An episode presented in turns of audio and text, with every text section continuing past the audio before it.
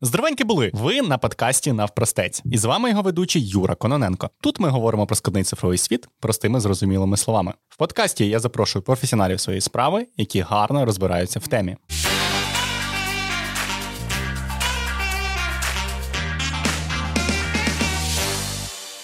Через війну у нас в країні все більше і більше людей почали цікавитись політикою, е, критично мислити про державність, е, читати, аналізувати новини, в тому числі і я. Е, тому сьогодні ми вирішили поговорити про пропаганду, онлайн-вибори, політику і найголовніше технології, які стоять за ними. А для цього в нас в гостях Максим Жигун, політолог та партнер міжнародної комунікаційної агенції в компанії Good Politics. Максим, привіт. Привіт, Юра. Як справи? Справ багато, роботи багато, але рухаємося. Мені здається, що зараз складний такий час, який в нас є, хоч він так стабілізується трохи, та але вистачає і робочих завдань, і завдань пов'язаних взагалі з якимись волонтерськими речима, якими намагаємося ми всі в якійсь мірі займатися. Тому працюємо одним словом. Так, амінь. Амінь. Е, Макс, розкажи, будь ласка, трішки про свій досвід і чим ти чим ти взагалі займаєшся? Хто такий політолог, хто такий партнер міжнародної комунікаційної агенції? Ну, справа в тому, що в Україні словами політолог обзивають будь-кого, хто готовий на камеру розповідати, що він думає про от це от все в країні, що відбувається. І до війни їх було багато. Після початку повномасштабного вторгнення, мені здається, їх лише збільшилося. Е, політолог це людина, яка вміє простими доступними словами пояснити складні процеси, які стосуються суспільно-політичного життя.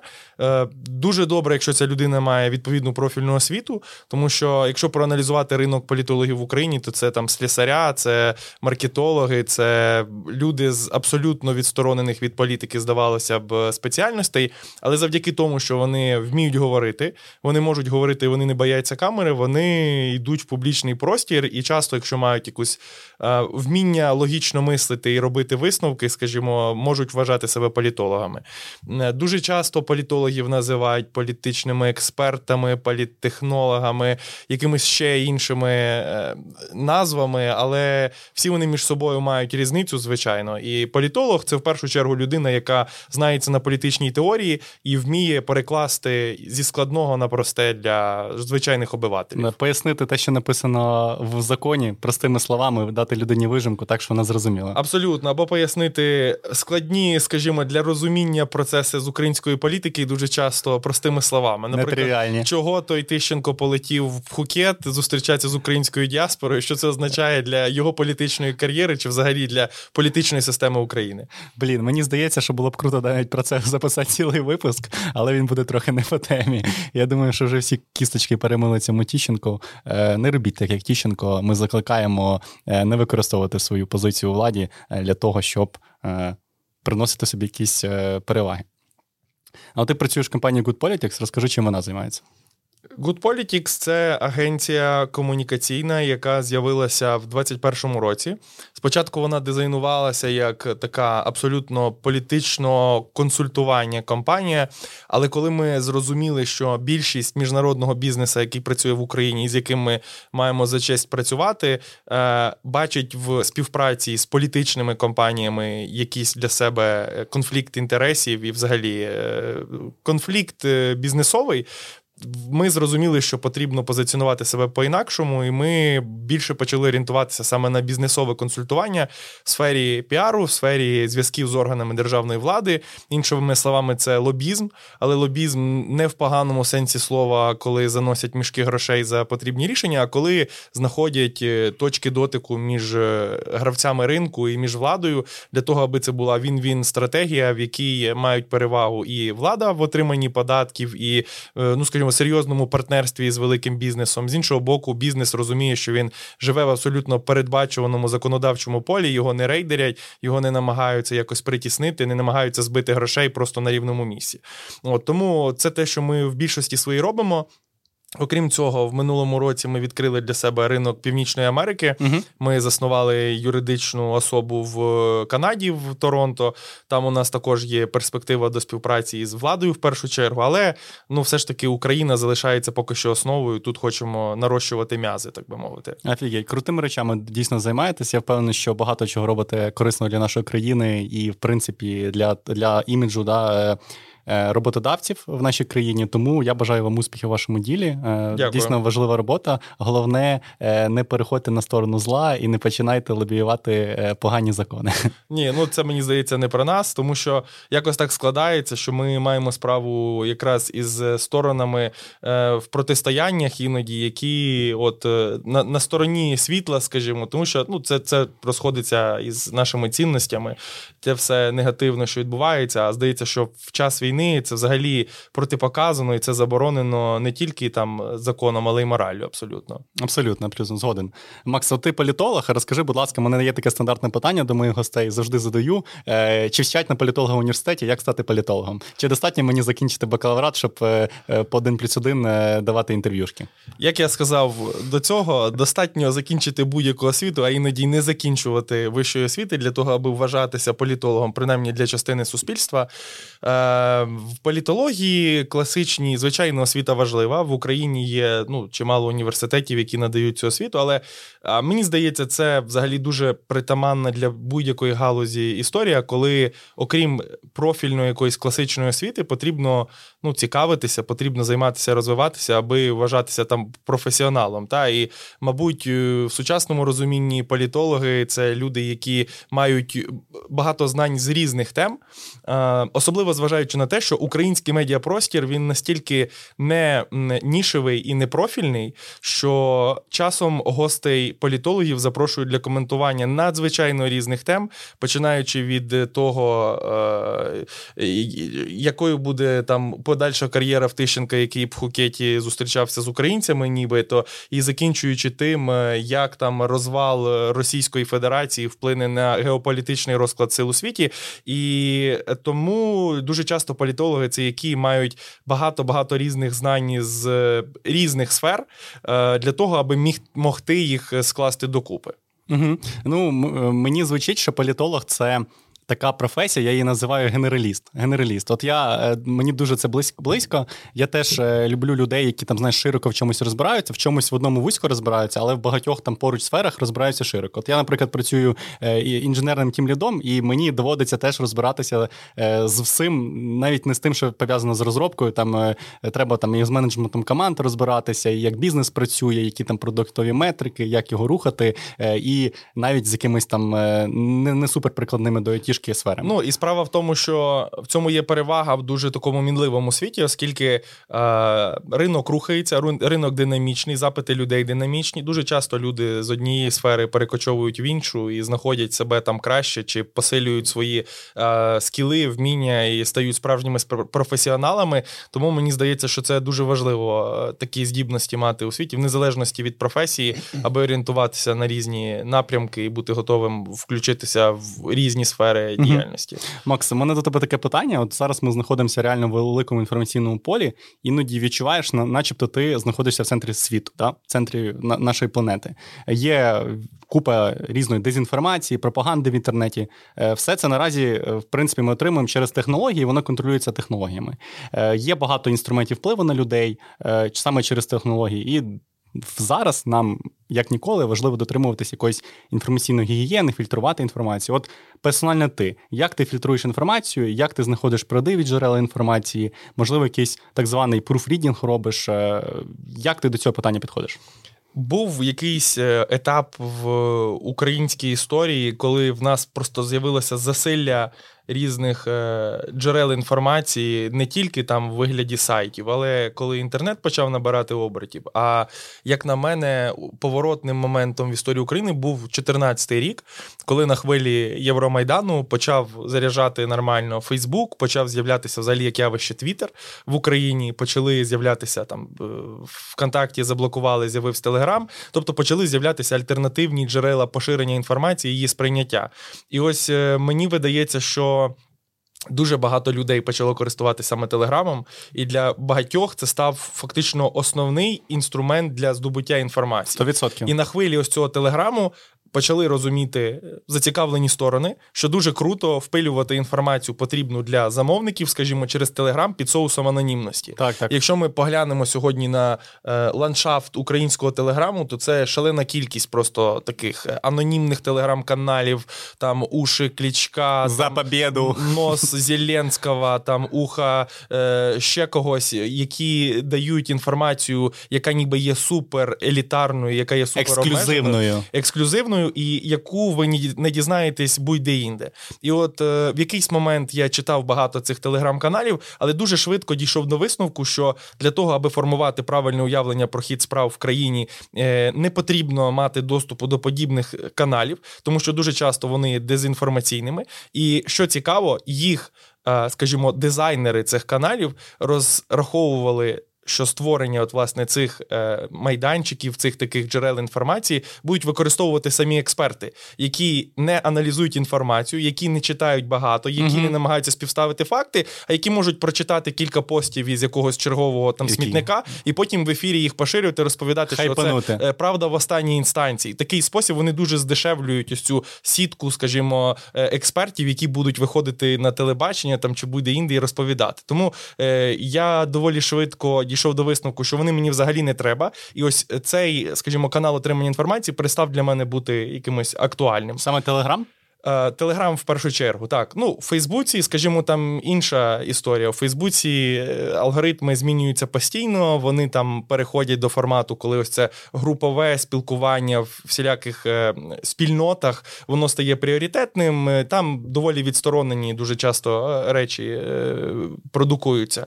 От, але з приводу Телеграма мені видається, що це один з найнебезпечніших зараз взагалі майданчиків для пропаганди, для дезінформації, де її найбільше в принципі є. Тому для того, аби отримати картинку того, що відбувається, проаналізувати, я користуюся, скажімо, так званими білими медіа. uh Перелік їх будь-хто може загуглити і подивитися. Щороку виходить рейтинг найчесніших, найвідкритіших, найменш джинсових медіа України і, в принципі, за кордону, де можна читати з джерел інформації, і, звичайно, обов'язково звіряти навіть з цих білих сайтів інформацію з офіційними е, Додатково даними. Дивитися. Так, тому що, от, мабуть, пам'ятаєте нещодавно був випадок, коли один із журналістів Української правди, дуже шанованого медіа, який я особисто сам читаю, він скинув інформацію про те, що в одного із заступників міністра оборони е, Лієва, його прізвище, є нібито російський паспорт. Він навіть виклав фотографію цього російського паспорта Це діч заступника повна. міністра оборони. І ось ці осінтери, та люди, які займаються аналізом даних і звіркою е, якихось візуальних е, даних із реальністю, побачили, що це повна липа. В ній там відфотошоплено все від е, прізвища до органу, який видав е, цей паспорт, і дійшли до висновку, що це ну неправда, це, це наклик. Після чого Українська Правда, одне з найстаріших, з найзнаніших українських медіа, була змушена вибачатися за те, що вони оприлюднили цю інформацію. Тому навіть там спостерігання за найчеснішими, найвідкритішими медіа, вона потребує також критичного аналізу і звірення із якимись іншими джерелами. Тому відключення для мене найважливішим є е, всяких пропагандистських інструментів, які намагаються нав'язати думку без е, аргументів, без даних. І друге, це критичний м, погляд навіть на ті медіа, які завжди здавалися респектабельними. найправильніше. Там Радіо Свобода, Голос Америки, Українська Правда, Нове Время, чи як там New Voice зараз називаються, і багато інших. Угу. Е, Зрозуміло, дуже дуже цікаво. Дуже цікаво. Е, я так розумію, що там більшість наших слухачів, то включно я, ми читаємо новини в Телеграмі. Можливо, ти там не знаю, парочку якихось респектабельних каналів назвеш е, без без реклами, чисто що тобі подобається, де ти там зазвичай дуже рідко зустрічав якусь діч. Дивися, я е, насправді бачу, що Телеграм в тому числі використовується українськими медіа для розгону своїх новин і для того, аби залучати новий трафік до себе на сайт. Тому що е, людей, які там переходять в Google і прописують там НВ чи прописують УП і заходять і читають стрічку, їх мало. Так. Дуже часто доганяє людей інформація в саме в тому Телеграмі, чи в там не знаю, в Вайбері, в месенджерах, в ватсапі, де її або поширюють друзі, або вона просто сама як в карман приходить, тому що їх хтось поширив. І Звичайно, що я підписаний на ось ці канали.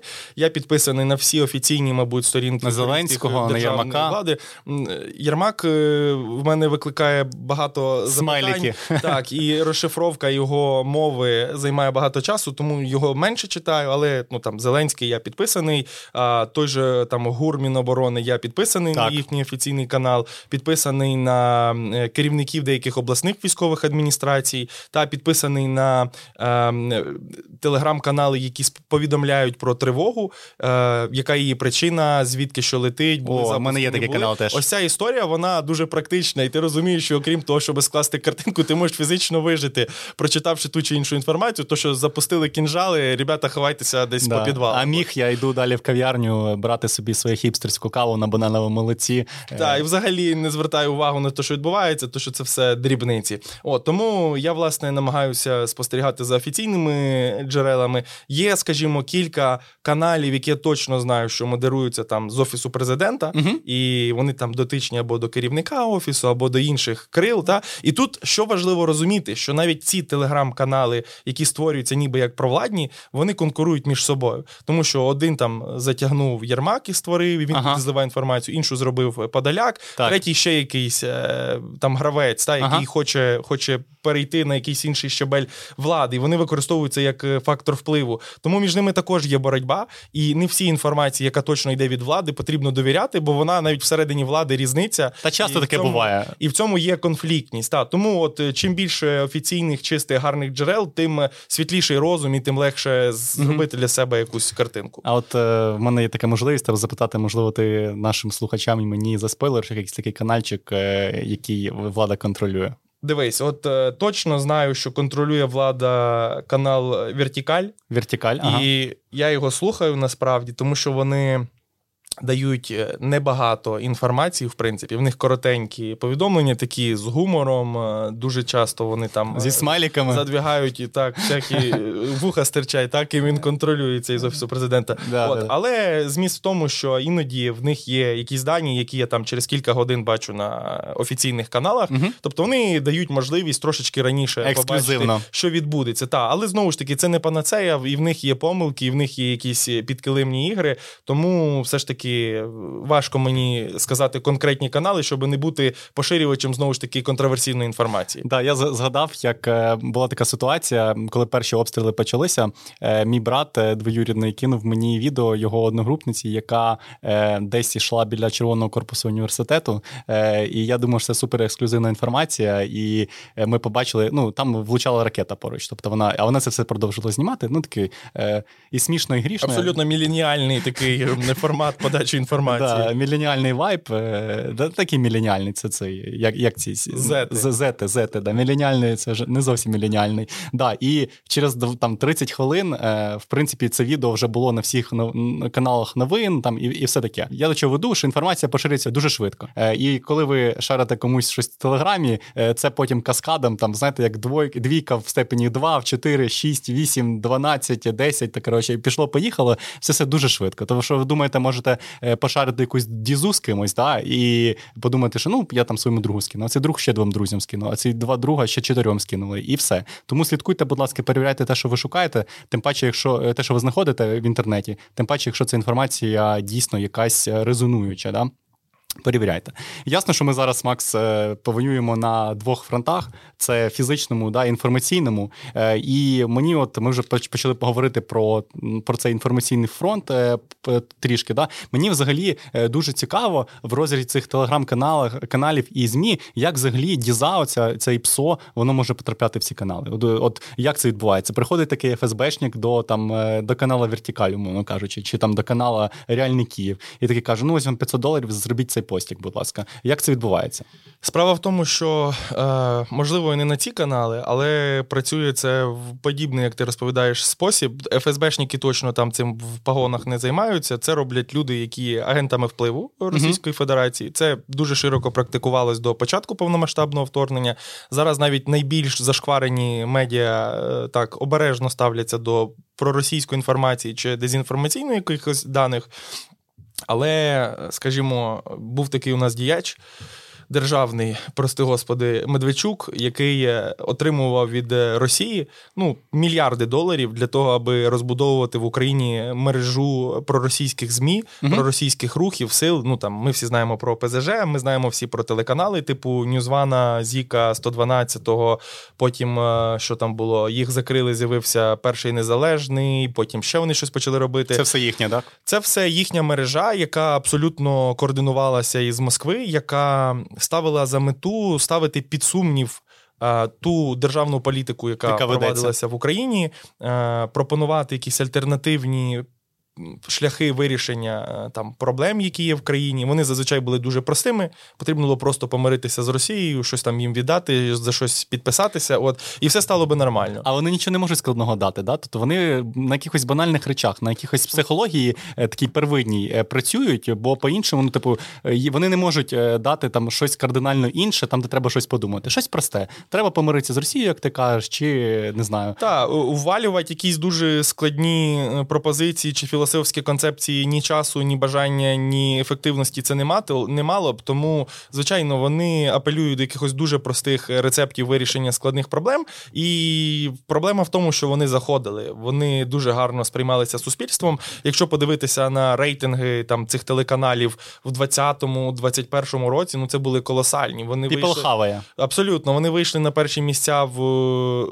інформаційному мовленні України і разом били будь-які інші там не знаю, суперпатріотичні канали, е, які не давали ось цих е, простих рецептів успіху. Там завжди було багато грошей. Вони могли перекупити з ринку будь-якого ведучого, будь-якого режисера, будь-якого гостьового редактора. До них постійно ходило обмежене коло осіб, угу. експертів, експертів які, російського миру, які та які не гребували тим, аби взяти російського рубля і за нього сказати те, що вигідно координаторам зверху. Ну тобто я мав доступ до подібної інформації, коли ти бачиш, за якими темниками вони працюють, угу. як вони примітивно намагаються вкручувати там дуже провокативні речі, і як за це люди беруть гроші і не боячись ні за себе, ні за свою країну поширюють, це звичайно страшно.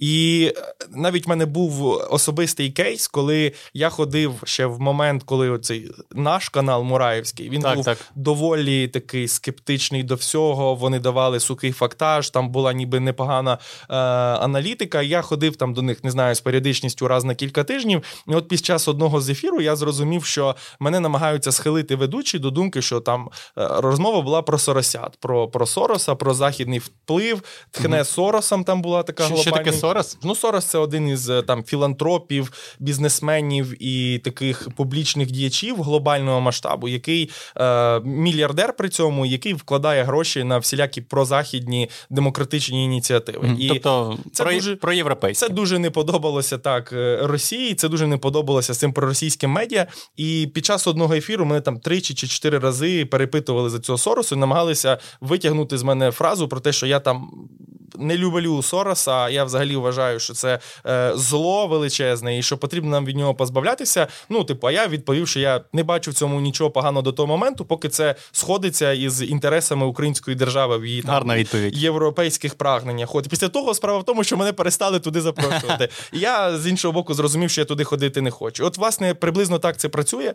Е, Можна нарити в медіа дуже велику кількість інформації про проросійських так званих експертів, які там за тисячу тисячу-дві тисячі баксів в місяць були готові кожного тижня вкидати інформацію про те, що Путін красавчик, ну ти трошечки в завуальованій формі, зрозуміло, е, Росія, наші браття, Європа нас кинула і все решта, і почувалися вони нормально, і люди це сприймали. Угу, угу.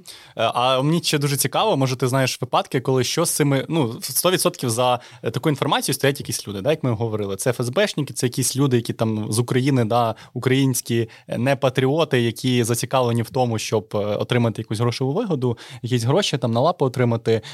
Можливо, були якісь випадки, що з цими людьми ставалося, да, коли знаходили там гур чи ще хтось, що з цими людьми ставалося, що з ними робили, як з цим взагалі борються.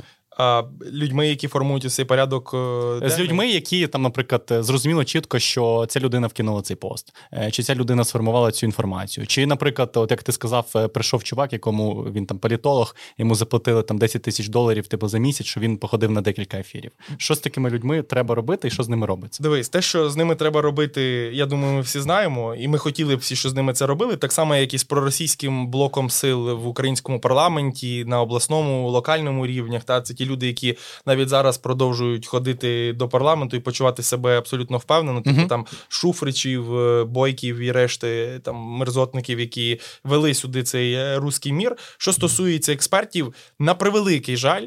Нічого з ними не трапилось. Це люди, які дуже швидко перевзулися, які почали бути най активнішими патріотами України, Ой, боротися да. з російським впливом, розповідати про те, що вони завжди були за це. Це стосується як експертів, так і ведучих тих самих каналів.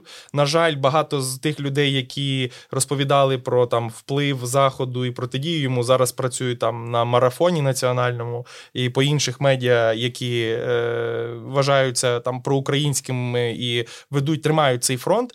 Е, І справа в тому, що частина з них звичайно виїхала. Угу. Це ті люди, які там типу Києви були за місяць до вторгнення в Києві, ходили на наші канали. Зараз вони з'являються в Соловйова і Скабєєвої. Але більшість з них залишилися тут. Вони або чекають, поки затихне ситуація, вони зможуть е, якби повернутися після хвилі цієї та повернутися. Дехто вже це робить активно, хтось виїхав. Ну, от, наприклад, був у Медведчука, можливо, досі є е, політтехнолог, головний такий Михайло Погребинський. Угу. Він трохи е, на Дугіна мені схожий росіянина, як за зовнішністю, так і за смислами, які він вкидав. І він, по-моєму, що парадоксально, він навіть виїхав в Німеччину чи кудись в іншу європейську країну і взяв там притулок, біженство, сказав, що його переслідують тут. Хоча це, це урод, та людина, урод. яка за кілька місяців до е, там обстрілів перших е, України в лютому місяці він малював соціологію для Медведчука і для ФСБшників в тому, що там 60 чи 70% українців підтримують наступ, вони мають антидержавницькі настрої, вони хочуть будь-кого, окрім там Зеленського, його уряду і українського парламенту. І в принципі, це в певній мірі, там не повністю, але в певній мірі стало причиною до цього ем, хибного враження Путіна, що він зможе захопити Україну за три дні. Зараз вони знаходяться в Європі, отримують, мабуть, якусь допомогу від держави і продовжують робити те, що робили раніше. Оце вони гіннюки, я тобі скажу так. Е, мені здається, наше зобов'язання як виборців, як е, свідомих громадян України кенселити таких чуваків. Ну, типу, є, існує, мені подобається за кордоном, існує таке поняття як cancel culture. Що це означає? Що якщо людина якась десь, е, наприклад, як Канівест, е, вона коротше, обісралася, як то кажуть. Да? Е, їй вже дуже важко повернутися в ЗМІ, її нікуди не запрошують і взагалі там працюють там на свої мільярди, відпочивай вже. Мені здається, нам цього реально зараз в країні не вистачає. І умовний Медведчук чи там е, ще хтось, він не має повернутися в Україну і е, потім знаходити в себе там ті 5-10%, які його підтримують. Треба їх канцеляти, нікуди не кликати. І, взагалі, мені здається, на законодавчому рівні да, в перспективі, я сподіваюся, наша Верховна Рада це підтримує, і ну я народ це точно підтримує. Я думаю, більшість е, це вибудовувати механізми, прості, зрозумілі, як робити так, щоб ці проросійські партії, проросійські політики, проросійські політологи, вони в принципі в Україні в них були зв'язані руки, і вони не могли взагалі показати якесь, е, щоб вони були коротше вагоні і помирали надалі. Ти знаєш, е, я з тобою абсолютно згоден. Проблема в тому, що ми демократія, і попри те, що в нас там багато є речей, які ну складніше до впровадження, типу антикорупційних реформ там чи реформ судової гілки влади, у нас е, в плані свободи слова все ну неймовірно круто. І з одного боку це велика перевага, а з іншого проблема. Е, тому що люди можуть казати будь-що, вони за це, скоріш за все, не будуть покарані. Так. Ось подібні персонажі, якраз через е, ось цю демократію, плюралізм, вони опиняються поза межами відповідальності. І щось подібне з українською там російською церквою зараз в Україні відбувається. Не можете канцельнути. Я не хочу виженіть цих попів, бляха, муха і скільки ж кажуть, там Зеленський приймає рішення, щоб там їх відразу всіх позакривати і взагалі попів всіх е, московського ну, це я, це я так вивести кажу. в Москву. Да? Ага. Але, типу, з іншого боку, приходять юристи і кажуть: та в нас світська держава, в нас держава е, відсторонена від церкви, держава не має втручатися. Та? І ось тут е, пошук цієї межі між державними інтересами і державною безпекою і плюралізмом, якимось, в тому числі як віросповідання, як свобода слова, він має бути чіткий і однозначний. Я, до речі, почалося ось це вторгнення в лютому місяці, і в мене ідея з'явилася з таким таким злом абсолютним до цих проросійських експертів, що давайте створимо сайт, де ми будемо з конкретними прикладами і висловлюваннями цих людей відразу фіксувати, аби після того, як закінчиться війна, вони не позатирали свої Фейсбуки, вони не позатирали відео в Ютубі не казали, що цього не було. От і по-моєму, навіть кілька якихось там ініціатив громадських вони почали робити щось подібне, де є перелік ось цих експертів. Головне це не забути. Да, да, да. Дуже важливо, щоб це в цьому брало участь все суспільство. І мені здається, да, те, що ти сказав, що є якась законодавча база, є якийсь здоровий глузд, і не завжди там здоровий глузд співпадає з законодавчою базою. Е, Мабуть, нормальним буде варіантом е, не просто взяти там в нормальній демократії, як у нас е, взяти і щось заборонити, да, наприклад, якісь там е, опозиційну думку, а потрошку закручувати гайки. Да, Потрошку якимсь чином робити так, щоб цій там московському патріархату, наприклад, було ну, незручно, невигідно і майже неможливо в нас працювати. Да, Потрошку. Тобто, так, щоб і суспільство звикало, і вони потрошку відійшли від від, від цього. Згоден. Да, Дивись, ще мене таке таке цікаве питання, як на мене. Ти помітив, як як українці кожен свого ноутбука почав під час повномасштабного вторгнення, де досить російські сайти, госуслуги і і все таке. У нас ціла армія з'явилася. Ціла Кого не запитай, вони хоч УБД не мають учасника бойових дій, але при цьому ну асоціюють себе із якоюсь силою, яка працювала на перемогу. Ну і будемо відвертими, в якийсь момент це було дуже важливо. І коли так. Е, що найцікавіше, що це також психологічний такий інструмент, що. Його ініціатори цих рухів та з дедосами там атаками вони використовували людську лють в дуже правильній е, в правильному напрямку, в правильній перспективі. І коли люди були вдома, вони ховалися від обстрілів, вони не мали можливості якось по-іншому долучитися, окрім там гривні і, можливо, своєї там злості та на росіян. Угу. Вони могли її е, викрутити в цей спосіб для Хоча того, аби ламати ці сайти. І це також помічне, це також потрібно. 100%. 100%. Людина просто відчуває свій вклад вклад такий трішки в те, щоб мочити русню. Е, і взагалі мені дуже сподобалося, як українці навколо цієї всієї історії вони згуртувалися. Е, там навіть по гітхабу е, гуляли вже цілі репозиторії, це там з кодом, да, де ти міг все просто, будучи, не знаю, маючи просто комп'ютер, скачати програмку, вбити туди, який ти сайт хочеш досить, і, власне, скачати якийсь VPN, який, до речі, був дуже багато де безкоштовний той час. І з цього VPN просто де досить інші ресурси. І мені здається, це такий приклад як того, як люди згуртувалися, да, е, дали якийсь простий інтерфейс взаємодії з цим DDoS-сервісом. І е, зазвичай, просто що таке DDoS, я трошки поясню. Е, зазвичай як це відбувається? Купляються цілі сітки да, різних девайсів, комп'ютерів. Це можуть бути Wi-Fi роутери, які там з вірусняком якимсь десь.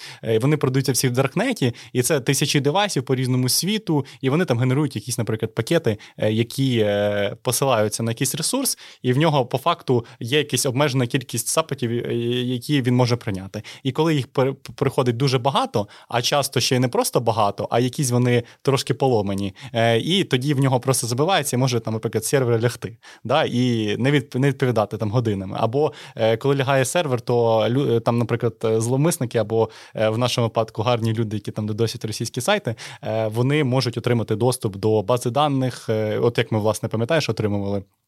Там номера російських там, ФСБшників, імена тих, хто Мені там здається, ми півкраїни е, взагалі там дізналися номери, включно з зірками шоу-бізнесу і політиками. Навіть хтось, по-моєму, базу контактів всіх депутатів Держдуми да. витягнув, куди писали послання і подяку їм е, у специфічний спосіб. Оце так відбувається, але скоріше мені здається, що ці саме бази не витягнули, знаєш, яким чином, не дедосом, а просто заходять там на якийсь стандартний сайт, там, наприклад, сайт google.com admin, заходять там, з'являється адмінка з логіном паролем, і тупі росіяни не міняють пароль. Я тобі зараз розкажу такий випадок, е, що там був е, такий випадок, коли е, якийсь чувак з Росії його зламали, ну тобто якусь базу, і там був пароль логін адмін, а пароль там щось 1, 2, 3, 1, 2, 3, 1, 2, 3, 4. Його ламають, чувак міняє пароль і міняє пароль на 1, 2, 3, 4, 5, 6. Ну, посерйозніше вже. Потім його ще раз ламають. Він міняє на 1, 2, 3, 4, 5, 6, 7, 8. І мені здається, це все Е, це ситуація дуже репрезентативна і показує, наскільки з якими ми недолюдами і з людьми е, з е, дуже низьким критичним мисленням воюємо. Я абсолютно погоджуюся, і мені видається, навіть під, ця, під час цих е, атак вони ж були двосторонніми, тобто з приводу так, нас так. також е, це застосовувалося. Але проявилася унікальність української нації в тому, що російські атаки були примітивні і е, дуже такі. Ну, здавалося б, знаєш, в початкові етапи, що в нас інфраструктура онлайн, в тому числі в державному секторі, набагато розвиненіша була. Типу, дякуючи там Федорову, який за кілька років розбудував дуже багато інфраструктури стали в нас там і послуги державні, і купа сайтів з електронними можливостями. В росіян все ж таки послабше з цим було, і здавалося, що ми більш вразливі. Угу. Але з мого от е, відчуття, що і по кількості атак на росіян е, від нас їх було значно більше, і по тому, наскільки вони прикольними були. Ну там, коли на міністерстві оборони там підрахунок е, руських вбитих солдат показували, коли ролики з України надсилали, коли гімн mm-hmm. грали на телебаченні російському. Ось з нещодавних випадків поламали їхні радіо, практично всі в Росії. Mm-hmm. Ракетний удар розповідали, що а, да, да. ховається по підвалам, бо зараз по Пітеру прилетить коротше Нептун український подібне. І ну це прям кайф. Це мені здається, показує про нашу креативність, нашу унікальність і здатність е, в найскладніші навіть моменти зберігати цей оптимізм і гасити русню так, як це треба. Я сподіваюся, що твій подкаст після цього не забанять через мову ворожнечі. Мову ворожнечі. Я до мене в голові, я коли це почав так говорити. Ну просто дійсно це емоційна тема для нас всіх. Е, і я теж подумав про мову ворожнечі, але я сподіваюся, що все буде окей. Е, ти заговорив про те, що там в нас інфраструктура е, там, скоріш за все, краще, ніж в Росії. Насправді, е, з мого досвіду, це е, до війни це було не так. В Росії набагато більше було розвинута айтішка, там в них великі там Збір, ще хтось. Коротше, не буде цих дурачків називати. Загалом в них дуже розвинута it інфраструктура була, і конференції, і все, що хочеш, і багато всіх трендів йшли звідти. Але мені здається, що за цей період да, війни ми дуже офігенно згуртувалися, і насправді в нас до цього банківська банківська вся інфраструктура да, на початку війни е, є така правова вимога про те, що вона має зберігатися на фізичних серверах в Україні. Ну і ти сам розумієш, що це що до чого це призводить. Да? Що таке банківська інформація? Це табличка Excel, я так умовно кажучи, да? Е, де зберігається в кого скільки на рахунку грошей. Так. Ну і якщо вона фізично зберігається, то до неї хтось може отримати доступ. Е, і дуже в короткий, короткий час. Наші банки вони вивезли цю інфраструктуру е, або в онлайн, або в я там всі аспекти не знаю, або типу в сусідні країни. Uh-huh. І це показало це знаєш згуртування. Наскільки ми в короткі терміни можемо, знаєш, е, от наша країна, мені здається, дуже показала, що ми вміємо в кризовий менеджмент. Ми вміємо, от коли в нас криза, ми всі такі адреналін навалили, зробили, порішали порішали цю тему. І мені здається, що зараз е, от саме ця it інфраструктура України, саме з точки зору захисту, вона супер прокачалася. Супер прокачалася. Ну, до речі, нещодавно бачив інтерв'ю з тим же Федоровим, коли в нього ведучий там чи журналіст за аналогією з Будановим, пам'ятаєте, коли питали по футбольній е, аналогії, який uh-huh. зараз рахунок. Буданов сказав, зараз 1-1, 70-та хвилина, а зараз йдемо в атаку, накидаємо їм ще за там 20 хвилин голів, і коротше закінчимо цей матч. Е, все буде добре. То Федоров сказав, що в плані технологічної там інфраструктури і можливостей був рахунок 0-3. В їхню сторону. В їхню сторону. Ми зараз три відбили, ага. зараз 3-3, і от у нас зараз дуже хороші темпи. Тобто, що ми, можливо, програвали і в плані атак, і в плані захисту, і в в багатьох інших е, ситуаціях, але ситуація зараз змінюється в продовження просто твоєї думки. Да, да, да. на 100% змінюється, і круто, що нам там і західні партнери допомагають цьому, і ми е, дізнаємося якісь кращі практики, як це взагалі мож, можна робити. Е, і наша безпека, як я сказав, вона набагато покращилась. Бо я чув історії, що саме ці ддос атаки з точки зору Росії, ну які організовані служби, вони почали ще далеко до війни. Вони почались на наші державні структури. Я знаю, там і Укртрансбезпеку там дедосили, і коротше, і, і дію дедосили, постійно хочуть там е, звідти дістати якісь дані, ще щось, ще щось, ще щось. І е, це, мабуть, золотий вік е, наших security спеціалістів. Я певний, що в ЗСУ да, є навіть такі айтішники, які працюють security спеціалістами і спеціалістами по тому по безпеці саме цієї інфраструктури, бо вона дуже важлива наразі. Тобто, без цього, ну умовно кажучи, уявіть, що дію там покладуть і сервіси, які звідки вона тягне дані. Ну, типу, багато що стане. Так. Та абсолютно. Мені здається, що взагалі технологічність е, усіх секторів вона зросла за час війни. Давай е, подумаємо навіть про е, ЗСУшників наших. Все більше спеціалістів, там, які зараз знаходяться, це люди з технологічною освітою, Айтішників багато.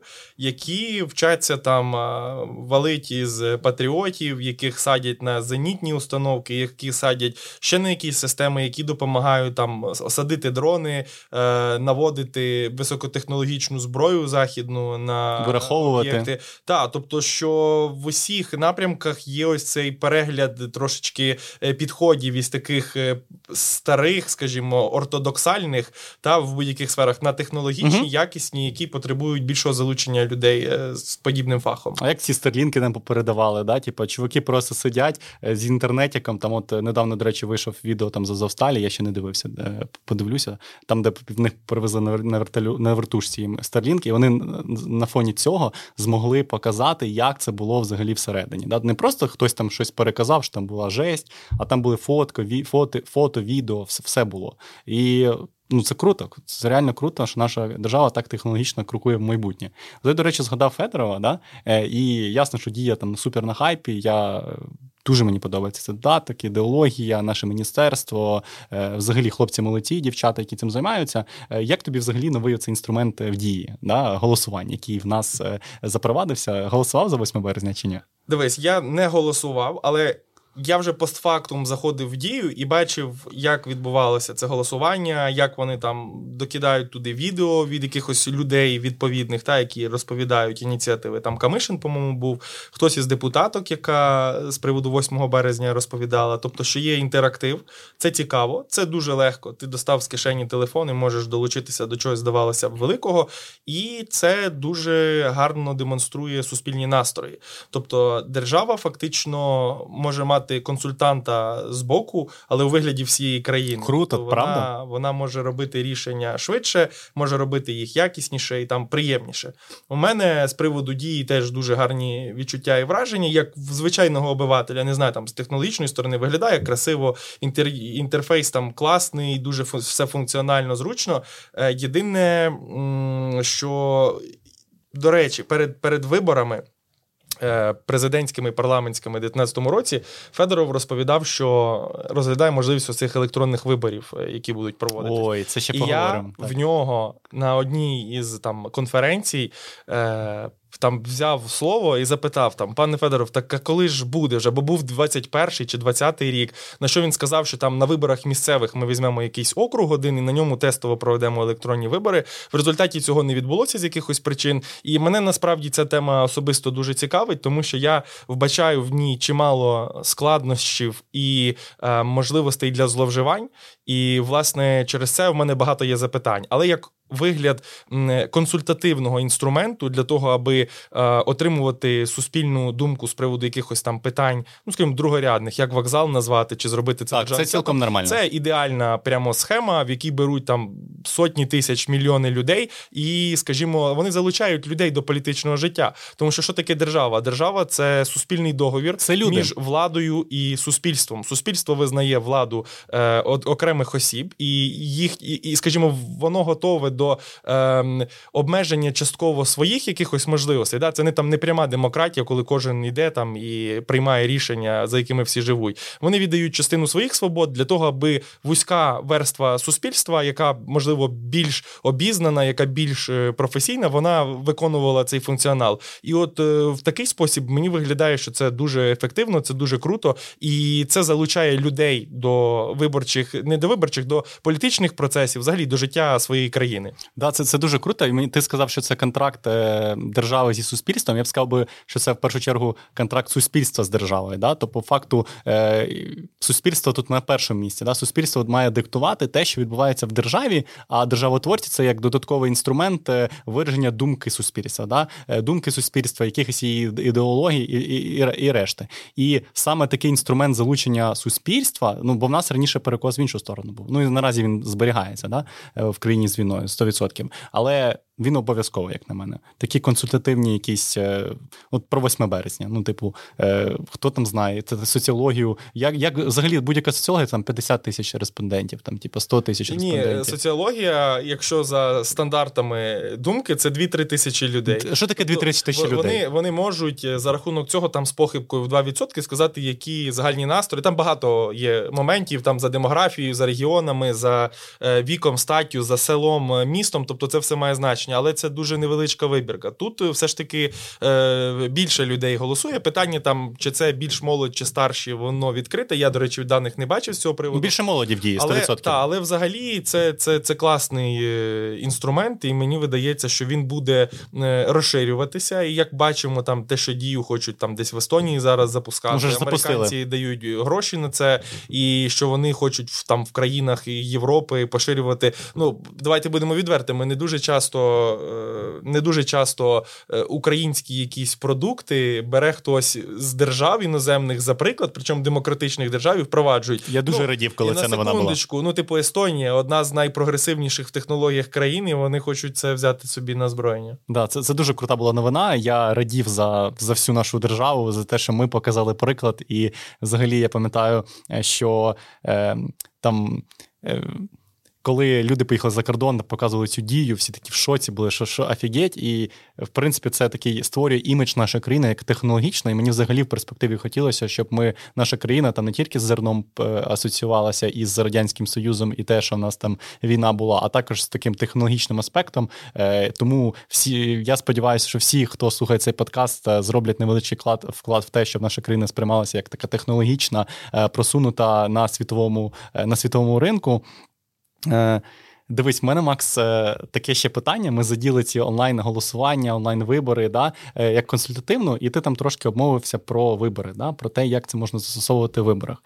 Там я початково знаєш, мої якісь думки. Ясно, що це можна застосовувати. Це якийсь класний інструмент да, залучення. Тут е, багато людей молодих, да, там міленіалів, е, там покоління Z, е, вони зумірів, да, так званих, ну їм впадло виходить з дому. Ну, типу, вони листають інсту, там Тікток, і їм по кайфу. Іти на якісь вибори, брати паспорт, десь там коротше голосувати з цими дідами, бабами по школам. Ну їх немає, немає бажання. Відповідно, відбувається такий факт, що виборці в нас це більше люди середнього віку і старшого віку. Мабуть, мабуть, навіть більше старшого віку.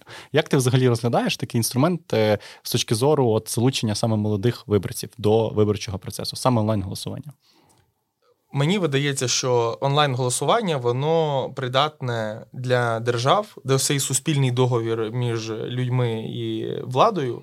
Е, він передбачає дуже високий рівень довіри до держави, як е, абсолютно некорумпованої, як абсолютно чесної е, інституції, яка гарантовано дає чесний результат.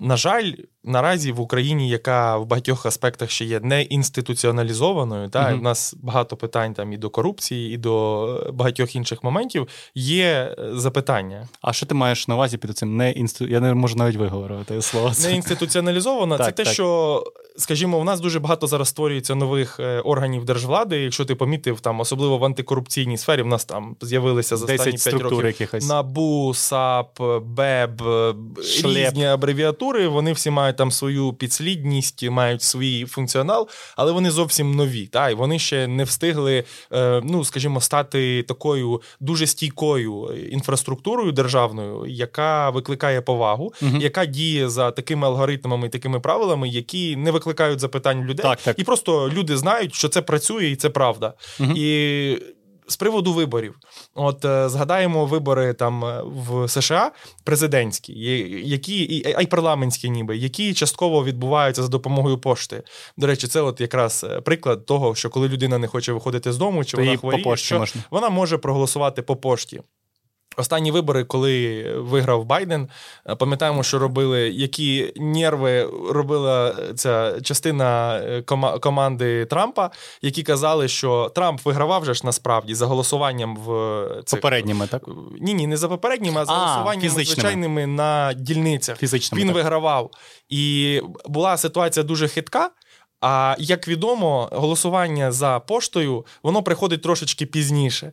І є така е, тенденція, є така е, ситуація в Штатах, що зазвичай поштою голосують більш прогресивні люди, типу там демократів. Бо демократи вони зазвичай більш ліберальні, вони більш на прогрес орієнтовані. Угу. Та в них традиційні цінності не настільки укорінені, як там в республіканців, та й в принципі консерваторів по всьому світу.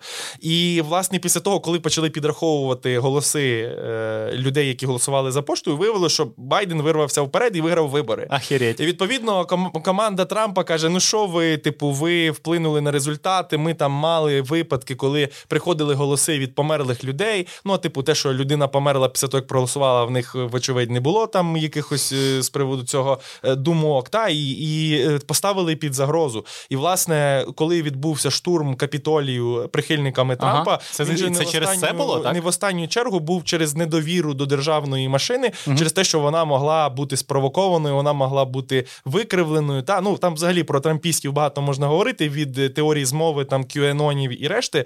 От, але це викликало занепокоєння і нестабільність цієї держави.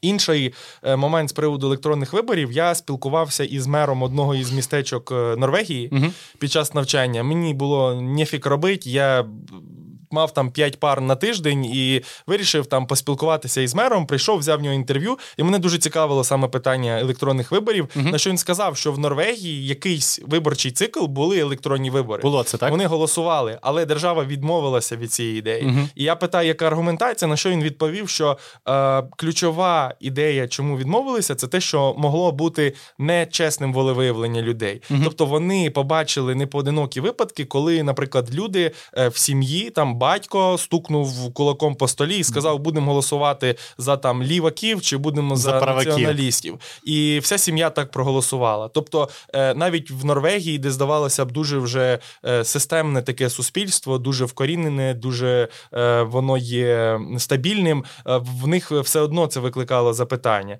І третій момент з приводу виборів в мене так попередньо та з'являється. Це те, що а ми ж не знаємо інформація, яку люди люди вводять туди під час голосування, як вона може бути використана. Ну там, скажімо, я там Макс, я не маю технічної освіти, я не розумію, яка методика зберігання цих даних. uh А от е, люди, які проголосують там за Зеленського чи за Порошенка, не дай Боже, чи за будь-кого іншого, oh. як е, після цього можуть ці голоси і ці люди бути використаними для подальших виборчих кампаній? Це ж яка серйозна база. Це ну, там проголосує 5 мільйонів, 10 мільйонів виборців, та і з них там 60% за якогось кандидата. Так це ж уже крута база, круче, ніж будь-яка комерційна та mm. бізнесова, для того, аби цих людей далі опрацьовувати і використовувати в наступних кампаніях. Офігеть, це така цікава думка насправді. Тобто.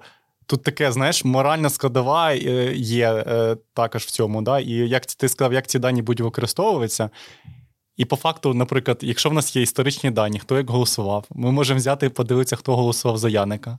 Ну, умовно кажучи. Багато людей за Яника голосували. Ну, там більше 50% дав в другому турі. Е, Офігеть. І, типу, таким чином можна. Ну, я певний, що багато наших знайомів за Яника голосували. Ну, типу, таке, такі були часи. Але я до чого веду? До того, що цю інформацію можна, знаєш, е, ну, якщо в нас хтось кончений при владі буде, якийсь суперавторитарний чувак, е, і скаже, ці, хто голосував за Яника, ми їм там відрубаємо руку там, чи ще якусь штуку. Ну, я так дуже так гіперболізую в цьому випадку, але це такий інструмент, і офігеть, він насправді дуже дієвий, бо підрахувати рахуватися, як це по листкам було. Я не знаю навіть, що з цими листками робиться. Бюлетенями. Вони зберігаються 10 років ЦВК, там мішки лежать із Спалили і все. голосами, потім вони утилізуються. Ну, як ти, скільки ти порахувати треба? Ну, саме хто там конкретно за що голосував. Це Ну, і ти не дізнаєшся, хто це був. Ти можеш дізнатися, хто в принципі прийшов на дільницю. Ну, на да. самому ж бланку не пишеш, за кого ти, е, яке твоє прізвище, чи з якої ти там вулиці, мовно кажучи.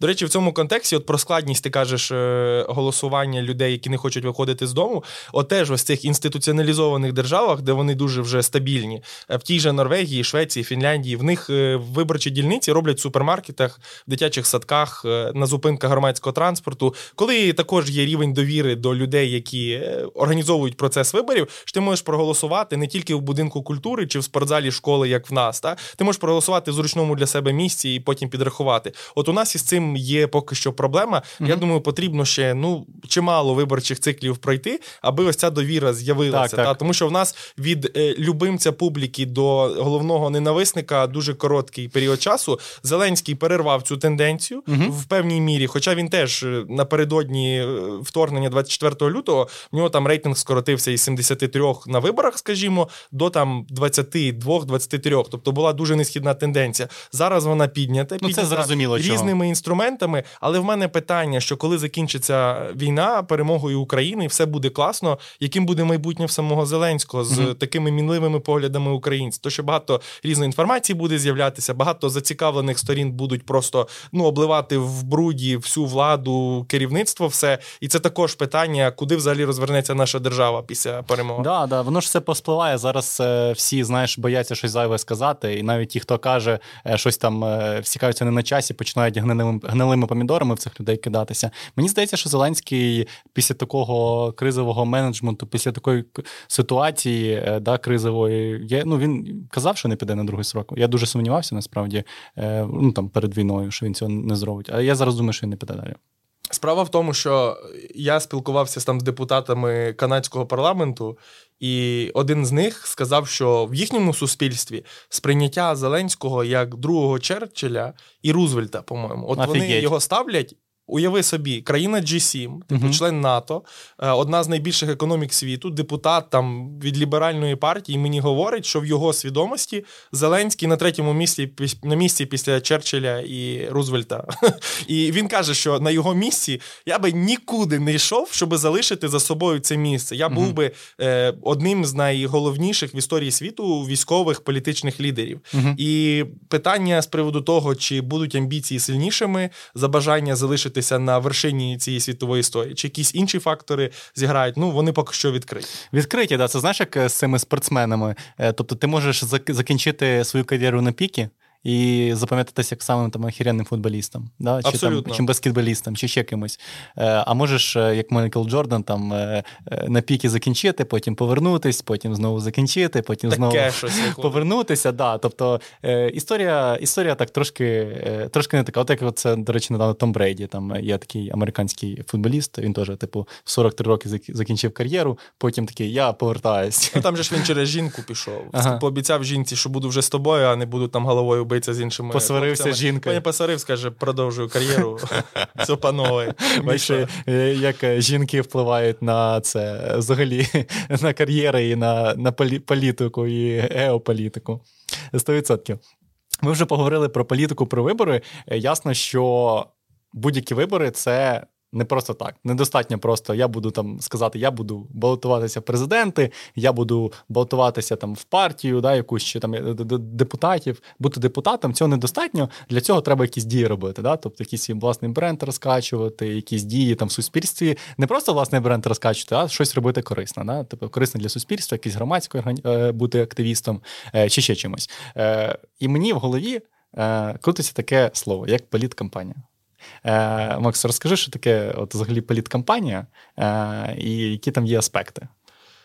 Дивись, політкампанії їх можна розділяти на кілька напрямків. Е, ну, Перше, що всі думають, це вибори. Та? Політкампанія це вибори. Але окрім них є ще якісь речі під конкретні рішення, наприклад, політичні. Це теж політкампанія. Наприклад, Порошенко перед е, оголошенням безвізу з Європейським Союзом він там найняв кілька компаній, які займалися креативом по тому, як це подати, як перемогу найвеличнішого лідера сучасності. Томас, Томас знав. Томас, безвіз і ще щось інше. Ага. Тобто це кампанія, мова, які, мова армія віра, яка була абсолютно політичною кампанією. Вона не стосувалася виборів, але вона стосувалася рішення, глобального рішення і реакції на нього суспільства. Тому що можна сказати: о, друзі, в нас безвіз користуйтеся, а можна зробити з цього двері в Європу, як власне відбулося. Е, він же ж тут в Києві відкривав Порошенко двері в Європу. Ну реально був була сцена, в яких були двері у вигляді паспорта, і він разом із єврокомісаром чи з кимось відкривав двері. Ну, звичайно, це якийсь крінж, ну, це, якщо чесно. Насправді це було непогано. Ага. Я не можу сказати, що це було там, типу, дуже там сумно, і ключі він, по-моєму, від Європи тримав. Ну там щось взагалі було. Це дуже крінжатіно, ну серйозно. Прикольно, так, було цікаво, скажімо так. І це також політкампанія. Та? Е, політкампанія може стосуватися конкретного законопроекту, який приймають на перед ними роблять. Але в цілому політкампанія це організована діяльність е, групи людей на користь когось із політичних діячів, партії, я не знаю, кого ще, тобто будь-яких політичних гравців, для того, аби досягнути бажаного результату, чи у вигляді перемоги на виборах, чи прийняття конкретного рішення, чи не прийняття конкретного рішення, угу. тому що дуже часто Звісно. хороші ініціативи в нас блокують також. Е, посередністю е, там посередництвом е, політкампаній різних. Тому. Вони передбачають однозначно наявність команди, яка є дуже часто спеціалізованою на вузьких питаннях. Там одна людина може бути стратегом, яка загальну рамку кампанії формує і каже, куди ми рухаємося. Є обов'язково команда із досліджень.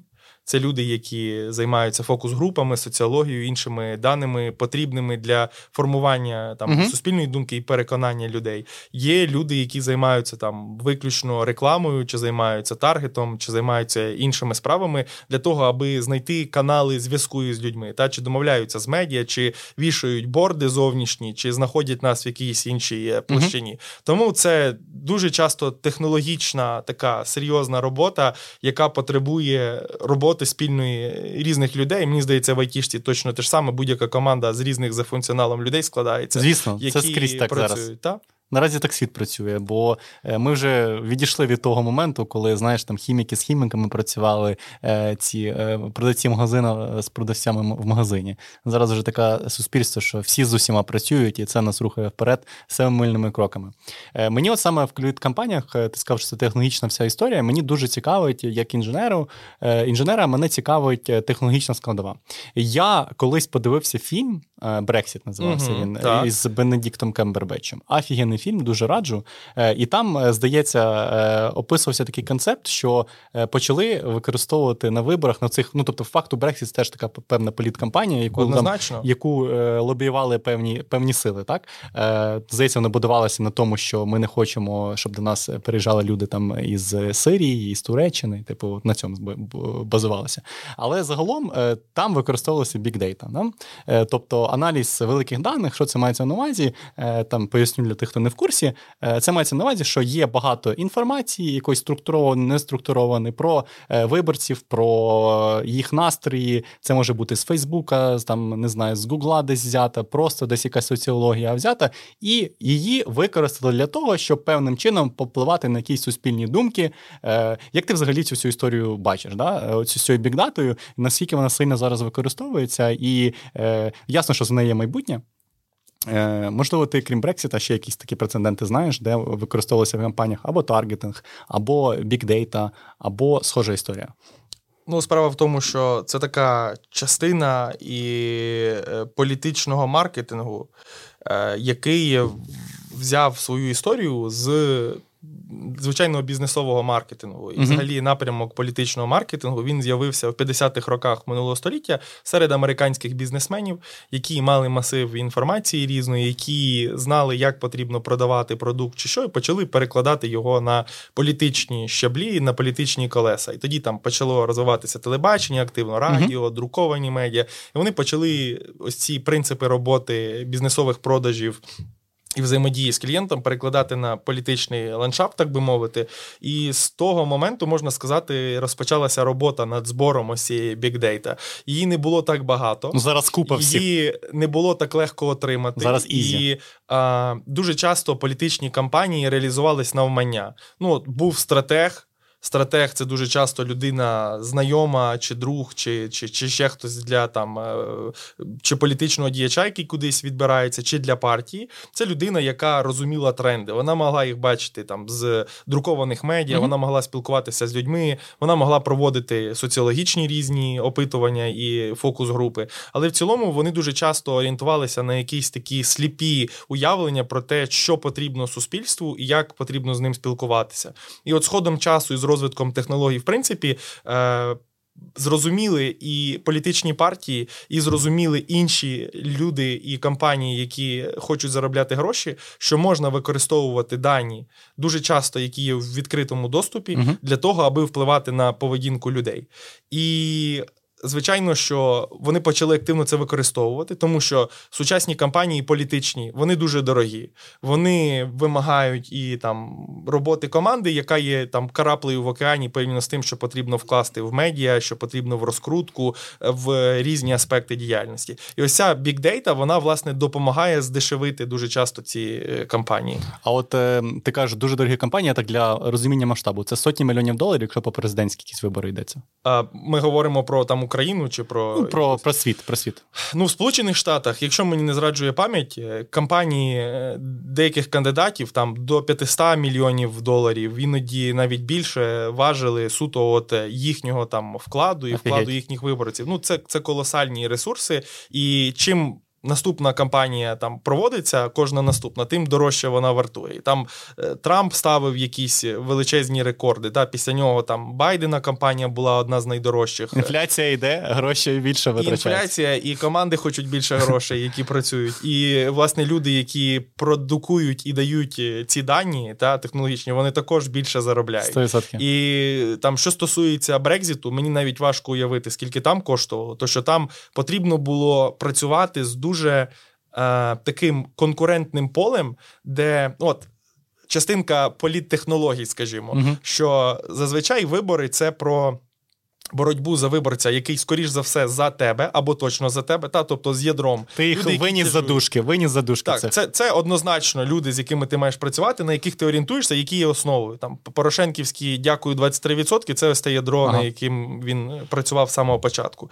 Є частина людей, які точно тебе ненавидять і ні за що не проголосують, хоч ти їм давай великі гроші, хоч будь-що інше. На них не варто звертати А є найважливіше це є електоральне болото. Це люди, яким зелене, червоне, біле взагалі по барабану, і їх потрібно переконати в тому, що зелене чи червоне чи біле воно найкраще, Ага. тому за нього потрібно голосувати. От у випадку із Брекзитом були дуже рівні сили одних і інших. І фактично, ось цього електорального болота його було не так багато. Боролися в болоті. от, І боролися і одні, і інші. Якщо додати там бюджети прихильників Брекзиту і противників Брекзиту, я думаю, що там просто колосальні ресурси, навіть можливо більші за виборчу кампанію там в Мгм. Сполучених Штатах, які були викинуті на переконання е, людей. І в цьому і особливість їх, і дороговартісність, і все решта. Що стосується ось е, цієї бікдейта, мені видається, що є тисячу і один спосіб, як її збирати і як її використовувати. І, скажімо, якщо так сказати. Основний функціонал цієї бікдейта в політичних кампаніях, то їх є три: що може бікдейта використовуватися як політичний актив, може розглядатися як така політична розвідка, і може вважатися як політичний вплив. Тобто функціоналу дуже багато, і дуже часто бікдейта вважається інструментом, який використовується для таргетування людей. Але в більшості своїй ось ця бікдейта використовується не для безпосереднього переконання, а для інших цілей. Для якихось другорядних, я зрозумів. А от ти сказав перший пункт політичний актив. Я не до кінця зрозумів, що це означає. Е, Це, скажімо, кількість інформації велика, яку може використовувати чи то політична партія, чи кандидат для того, аби взагалі робити стратегію Ага. виборів. Тобто, Мгм. це той актив, який ми маємо при собі, який нам дуже корисний для проведення там виборчої кампанії. Наприклад, що може бути е, ось цією big data в контексті політичного активу? Це можуть бути е, бази даних виборців. Мгм. От в західних демократіях, там в Штатах, в Канаді, в Європі, е, ну в Штатах і в Канаді, мабуть, найбільше. Є не такий великий перелік партій. Зокрема, ми знаємо, що і в Канаді дві основні партії ліберали, консерватори. Точно така ж сама в Штатах. Там взагалі тільки дві партії в парламенті: це демократи і республіканці. І е, дуже часто люди вони є з народження вже прихильниками якоїсь певної ідеології. Часто від сім'ї вони переймають е, ці погляди. І там Техас, який був стабільно республіканським, чи там Вірджинія, яка була демократичною і залишається демократичною. Е, люди, які йдуть на виборах, вони знають точно в якому домі і з яким прізвищем людина, скоріш за все, проголосує за них. То що це люди, які завжди голосували так, і вони цього не приховують, тому що вони є прихильниками ідеології. І ось ці бази даних вони є фактично активом, який дуже часто продається між е, між депутатами. Mm. Один пішов з округу, інший прийшов. Він хоче знати, до кого йому стукати в двері, і вони можуть це використовуватись. Дуже часто ними діляться там окремі партії за якісь бонуси, ресурси, за ніштяки різні у вигляді голосувань. Так. Так? І ми кажемо, мистецтво політика це мистецтво компромісу. Тому не в останню чергу воно в такий спосіб і використовується. Е, Скажімо так, як політичний актив, це може бути також публічна інформація, яку ми маємо там у вигляді того, е, яким бізнесом володіє людина, яка в неї номер там id картки яка прописка і будь-що інше. Тобто, це, це, це серйозний інструмент, який використовується для того, аби формувати своє уявлення. Якщо так трошки пробігтися по іншим, там політич бікдата, бікдата як е, розвідка, Дуже часто ми бачимо, як приймаються такі доленосні, здавалося б, для країн рішення. Наприклад, дуже хороший кейс був за президентства Трампа, коли він е, тиснув на е, Конгрес угу. для того, аби вони проголосували за рішення про зведення стіни на кордоні з Мексикою. Ох, там стіна, це я пам'ятаю. Це взагалі колосальне було рішення, дуже складне. Там було купа противників, купа прихильників, були дебати шалені. Угу. Він виступив із закликом до демократів припинити робити робити е, дурниці і зберегти там незалежність країни від мігрантів угу. мексиканських. І власне, ось це рішення воно не могло прийматися без використання великих даних, без розуміння таких поведінкових патернів людей. Угу. Тобто, вочевидь, команда Трампа вона працювала багато над тим, аби зрозуміти, якими є настрої, так. взагалі, які є е, тренди в поглядах людей.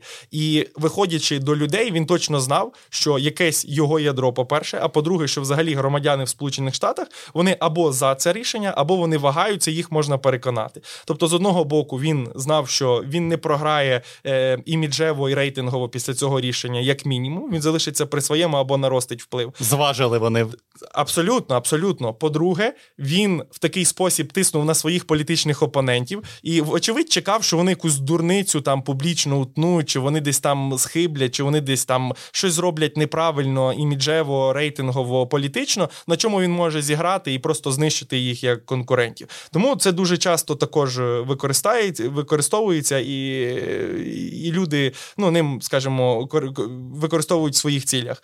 І е, третій момент це так, типу, бікдейта як вплив.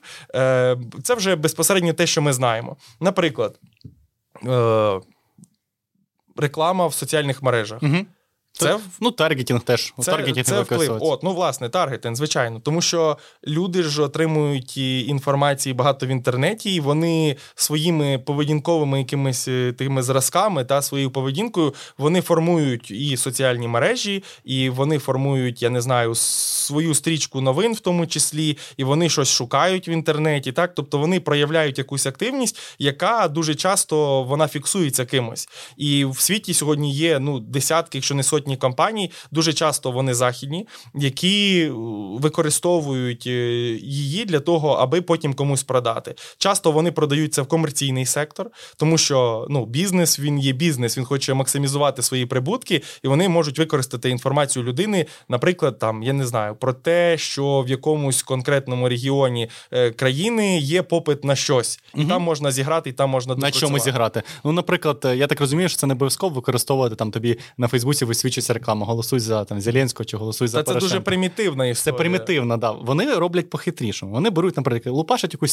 статтю, наприклад, чи якийсь постік про те, як безвіз попливав на, скажімо так, на Україну. Офігенно. І ти на підсвідомості думаєш, що це, і там десь може згадують е, каденство Порошенка чи ще щось, і ти собі на підсвідомості плюсик йому в карму заносиш. Так, і це ще робиться навіть дрібніше. Тобто, от в чому був феномен Трампа на виборах 16-го року, в тому, що він зміг е, поділити все суспільство на дуже дрібні кластери. Угу. Ну, його команда. Трамп тільки давав бабки і чекав на результат. Їздив Ясно. по округах, Це чувак цього не е, шарить. розказував. Йому це було по барабану. Але він після перемоги вони якраз посилили роль е, великих даних в своїй політичній діяльності. І, власне, в усіх рішеннях, які він робив, опальні дуже часто, дуже дуже контроверсійні. Вони якраз базувалися на даних, які він отримував від команди. Що стосується виборів, наприклад, що робив робили е, таргетологи, що робили взагалі digital е, керівники його виборчої кампанії. Вони могли зробити в рекламу у Фейсбуці настільки дрібну, щоб таргетувати темношкірого водія. Убера, Угу. який живе в Техасі, Угу. який має двох дітей, який не має дружини. Угу. Але про це е, ну для цього треба дізнатися, що цей чувак чорношкірий, е, що цей чувак працює в Убері і працює ще десь. Да? Е, Я я почитав трошки про цю про цей скандал, і ну тоді воно відбувалося. Це такий був один з прецедентів оце використання персональних даних користувачів. І трошки розібрався. І там загалом знаєш, що було Ну, мабуть, ти чув. Там була така компанія, яка називалась Cambridge Analytic. Вони зробили Це в Брекзиті, так? Ні, ні, це було в політкампанії оце саме цього Трампа. Угу. Е, Вони зробили гру, називалася Це ваше цифрове життя. Ти туди заходив, заповнював про себе профіль, е, там якусь інформацію. І вони таким чином е, таргетили людей на, на, на цю гру. Люди заходили, зберігали про себе інформацію, і вони потім цю інформацію, як ти кажеш, по ходу використовували для того, щоб от чорношкірого там водія Убера, який любить мокачіно пити в цьому в Старбаксі в Техасі, і на нього таргетились. Це просто жесть. Так, і, і причому, що вони робили це абсолютно легально, тому що людина, коли приходить за додатком з Фейсбука чи Твіттера, вона дає погоджуюсь. згоду на якийсь там мільйон пунктів, які ніхто не читає, зрозуміло, тому що хоче пройти якийсь цікавий тест. Там ще іноді якісь там призи пропонують. Призи якусь 5 гривень тобі, подібну 50 історію. центів. Я Так, прийшов би. А, а чого б не пройти? Та й вони залишають багато своєї інформації. І справа в тому, що дуже часто ці дані люди залишають самі про себе у відкритих реєстрах. Дуже часто їх купують комерційні різні інституції і використовують в цілях просто збільшення продажів чи якоїсь формування лояльності до виборців. І дуже часто бізнеси нелегально продають ці дані до. Е, Політичних кампаній до політичних партій. Я там не знаю, це умовно кажучи, якби нова пошта продала базу своїх даних е, користувачів для якоїсь партії під політичну кампанію з номерами телефонів, пропискою там ну, відділенням нової да, пошти, да. де людина знаходиться, і, І туди гречку прислали. Це, це щось подібне. Та, ну, і от знаєш про гречку цікаве. Це те, що ми проговоримо про це як такі високі матерії, які сьогодні рулять світом, Ага. але українська політика ще настільки до цього не готова, що от більшість наших кандидатів, вони коли чуються, в них просто зривається мозок від необхідності роботи такої тонкої, дуже, Ага. дуже філігранної. І коли вони дивляться на одній руці, у них там Cambridge Analytica, якісь інші інструменти і необхідність впахувати, щоб до людей дійти прямо в підкорку, в підсвідомість, а з іншого боку, кілограм гречки і пачка тушонки, то вони, звичайно, повертаються до тушонки і кажуть: Here we go, та your turn, знаєш, і, і починають завалювати людей гречкою, і це працює. І ще момент важливий про от великі дані в виборчих кампаніях це в тому, що вони все ж таки орієнтовані на більш сталі демократії. Де немає корупції і де немає в людей бажання голосувати за за щось матеріальне, що Мгм. вони отримують зараз. Тому що у Сполучених Штатах ти б не зміг би підкупити когось, і потрібно вишуковувати ці дрібніші, такі е, дуже технологічні інструменти, щоб переконати виборця. І політична ідеологія грає роль, тому що в Сполучених Штатах чи там в Канаді чи в Європі голосують за цінності, голосують за вектор розвитку. А не в просто так.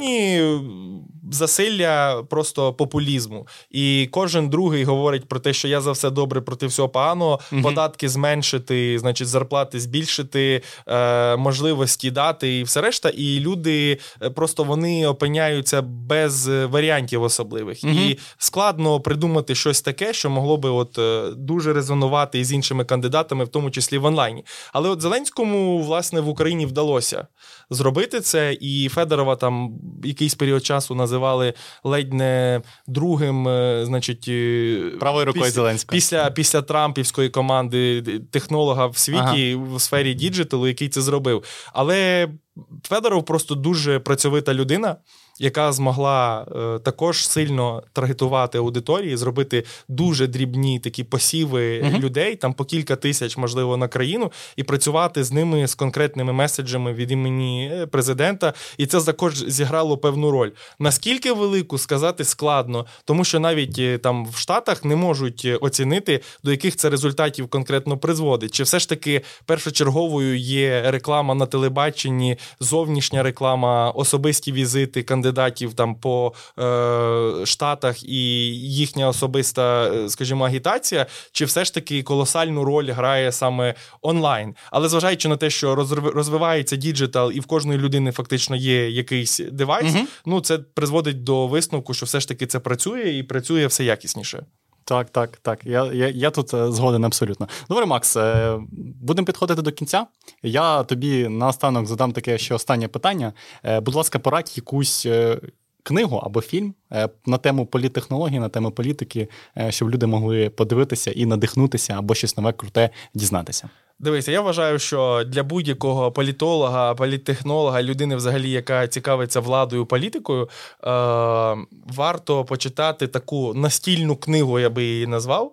По-моєму, вона називається «48 законів влади. Угу. Написав її Роберт Грін. Угу.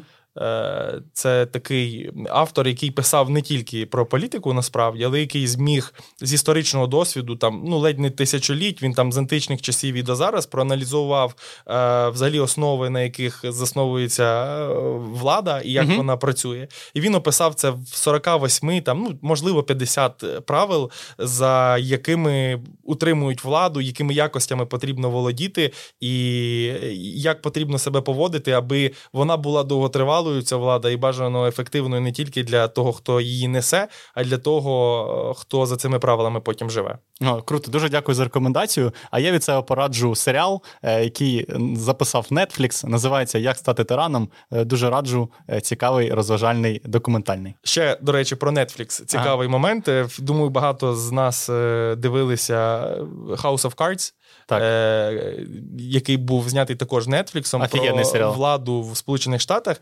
Найцікавіше те. Ну, він же ж багатомільйонний, там ну колосальні ресурси вклалися в зйомки. Uh-huh. Здавалося б, ну так, хлопці крутанули кількадесят мільйонів доларів, пан або пропав, там uh-huh. вийшло, не вийшло. Але насправді ні. Е, ідея серіалу, там те, що відбувається, взагалі все решта, засновувалася на великих даних, ага. тому що Netflix відслідковував поведінку своїх глядачів ага. на стрімінговій платформі. Це ж також інструмент збору даних. Що так. ти лайкаєш, що ти не лайкаєш, ж підшуковує. І вони за цим сформували запит за тим, що люди дивляться, скільки переглядів це отримало. Е, Америка, не Америка, там президент, не президент. І за рахунок цього вони е, сформулювали е, рецепт успішного серіалу, який скоріш за все зайде. І сміливо туди вкладали великі гроші. В результаті ми побачили навіть в Україні за тисячі кілометрів е, картковий будинок, і від нього і були в шоці. Офігеть, Макс, ти таку цікаву тему підняв, що мені аж з тобою захотілося ще один випуск записати. Ого. Да. А наші дорогі слухачі, якщо вам теж було цікаво послухати, і Макс вас е, в кінці також цим Нетфліксом заінтригував, пишіть, будь ласка, коментарі, е, якщо б хотіли Макса побачити ще разок у випусках. Макс, дуже тобі дякую. За дякую те, що, да, Дякую, що завітав було приємно поспілкуватися, дуже корисно, багато всього. І мені здається, що ця розмова могла ще годину тривати, і ми навіть на такій ж енергії і залишились би. Однозначно, мені здається, тема дуже обширна і цікава. Навіть люди, які здавалося б не з технологічного сектору, але бачиш, в політиці є технології, вони є в повсякденному житті. Це майбутнє, і потрібно за ним спостерігати. Да, дякую, Максе. А вам, наші дорогі слухачі, дякуємо, що дослухали нас до кінця, і до нових зустрічей. Пока.